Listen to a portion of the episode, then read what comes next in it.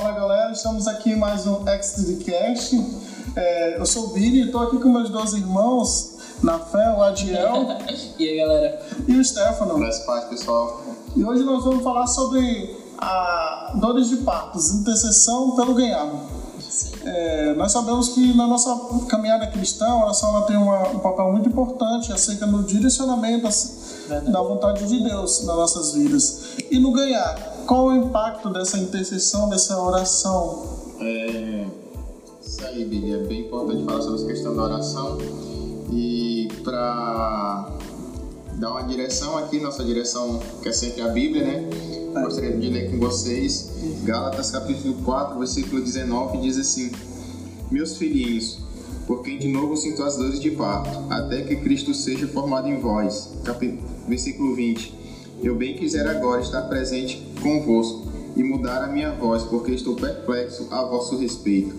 É, só contextualizando, pessoal, quando Paulo escreve essa, igre... essa carta aos Gálatas, a igreja de Gálatas, Gálatas era uma igreja santa, só que estava se perdendo na religiosidade, estava deixando de viver aquilo que a gente tem falado no outro podcast, de viver o reino, para estar tá vivendo aquilo que foi tratado no tema passado, que é as, as filosofias, as doutrinas de homens.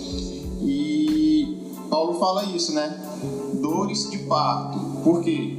É, associada à questão da dor por gerar para que seja gerada vida em alguém, para que uma pessoa que eu amo, muito amo, uma pessoa que eu, que eu tenho muito apreço, que ela venha a, a ter vida. E o que é essa vida? A vida é, é Cristo. Ter essa vida, viver é, viver é ter Deus em sua vida, né? Então Paulo escreve isso. É, ele está sofrendo pela igreja, porque como ele fala, de novo é, é, só ler aqui. Meus filhos, porque de novo sinto as dores de parto. Paulo já tinha sofrido as dores de parto para gerar a igreja. Sim. Agora ele vai sofrer de novo essas dores, por quê? Porque essa igreja ela está de alguma forma se perdendo, se perdendo agora pela religiosidade. Então, é, Paulo está longe, né? por isso escreveu as cartas, e está em oração por essa igreja. E como eu já falei, já repetindo pela terceira vez, está vivendo essas dores novamente. Por quê? Porque é a dor da intercessão, ele está se colocando diante de Deus pela igreja desta cidade. É, é, bem interessante, né? Porque quando a gente fala de intercessão, quando a gente fala sobre isso, é, o que, que é a intercessão bíblica, né? A intercessão bíblica é nada mais é do que você fazer fazer um pedido é, em favor de outra pessoa, né? Vou orar a Deus, fazer um pedido em favor de outra pessoa, né? Você está ali intercedendo por aquela pessoa, né? Você está orando por aquela pessoa.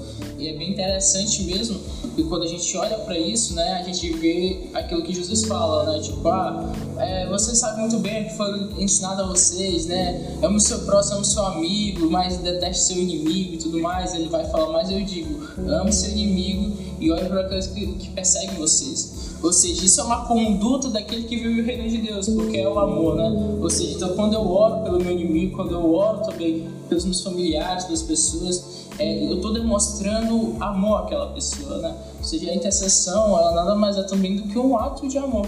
Então, isso deve ser uma coisa implantada em nós como pessoas do reino, né? com pessoas que caminham com Cristo, pessoas que vivem o amor. A gente deve viver uma vida de intercessão, desde aquelas pessoas próximas a nós, como os nossos entes queridos, e até mesmo aquela questão distantes, e até mesmo pessoas que a gente não conhece, quando a gente levanta o pedido de oração a algum país, como por exemplo o Líbano, como por exemplo é, o nosso próprio país, o nosso próprio país também, né? Que precisa, que precisa e que nós precisamos.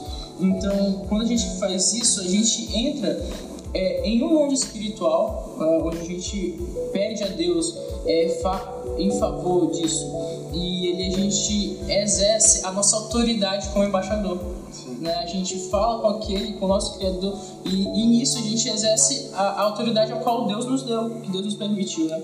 E quando a gente fala exatamente sobre essa parte de dores de parto, sobre pessoas que precisam, né, é, conhecer a Cristo, as pessoas que estão distantes do Pai, quando a gente faz isso, a gente abre um caminho, né? A gente pede a Deus para que o coração daquela pessoa venha estar sensível, a gente pede a Deus para que aquela pessoa venha entender no erro ao qual ela está, que ela venha cair em si, para que a palavra de Deus venha entrar, porque a gente sabe muito bem, a gente carrega a mensagem, mas quem transforma é Deus e a gente ora por essa pessoa, a gente ora para que a transformação venha, né? A gente ora para que o reino de Deus venha, a gente através da oração, da intercessão, a gente consegue criar uma atmosfera.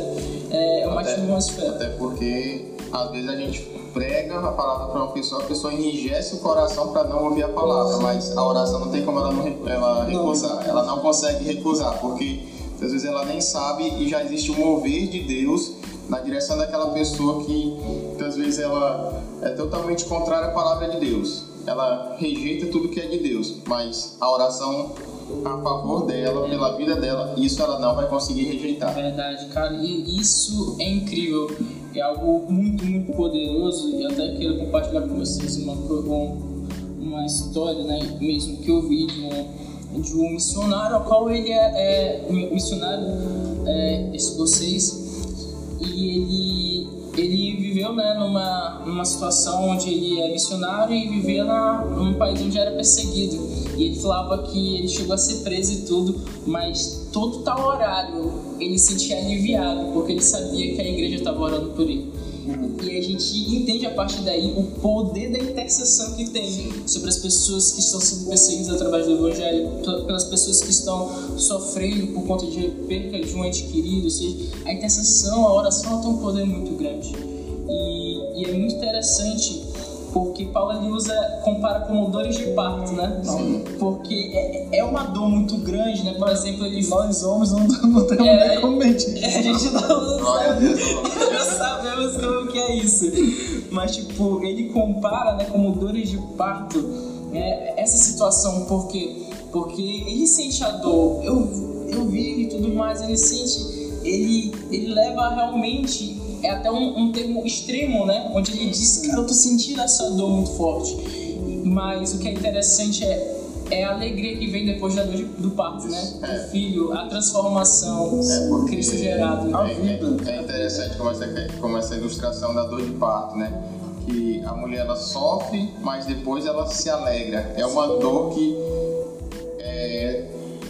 posso dizer? É só um momento de dor comparado a uma vida de alegria que vem após esse momento de dor. E a gente também tem que entender que é uma necessidade.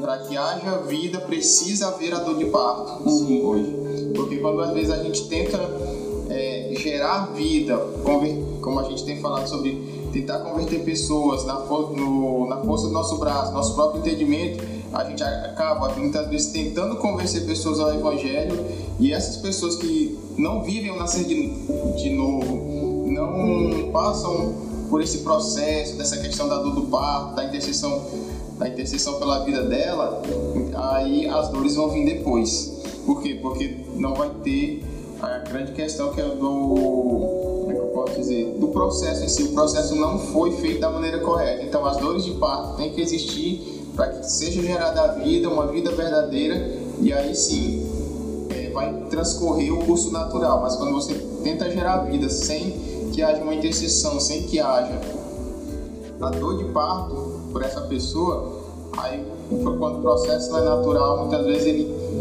grande maioria das vezes, ele sempre vai tender ao fracasso. Sim. E eu até a dizer que as dores de parto ela faz parte do processo do ganhar né? De você é, é do processo é, é, do processo. É o primeiro, eu acho que é o primeiro estágio. É o primeiro estágio, sim, verdade. E como a gente pode ver, né? Eu gosto também. E a gente tem que lembrar de uma coisa sempre. A pessoa que maior, maior dor de parto de todos os tempos foi Jesus. Por foi Jesus. Sim, no, no Getsemane ali, ele suou por gotas de sangue, né? E, e o que eu acho mais poderoso é porque agora, quando nós estamos convertidos, né? Aceitamos Jesus como nosso Senhor e Salvador da nossa vida a palavra nos mostra claramente que ele é o nosso intercessor. Sim, né? ele, ele continua intercedendo. Ele continua intercedendo por nós, ele continua lá do lado do Pai, orando por nós e sendo nosso advogado fiel e justificando. Então, a gente, apesar talvez muitas vezes a gente, poxa, não tem um intercessor, cara, a gente tem o maior dos intercessores, a gente tem a maior pessoa que pode nos guiar e nos direcionar. É, que é Ele mesmo. Amém, gente. Então é isso. Esse foi o nosso podcast e ficou como reflexão, né? Que é preciso ter dores de parto para que haja vida. Então até a próxima. Fique na paz. Amém.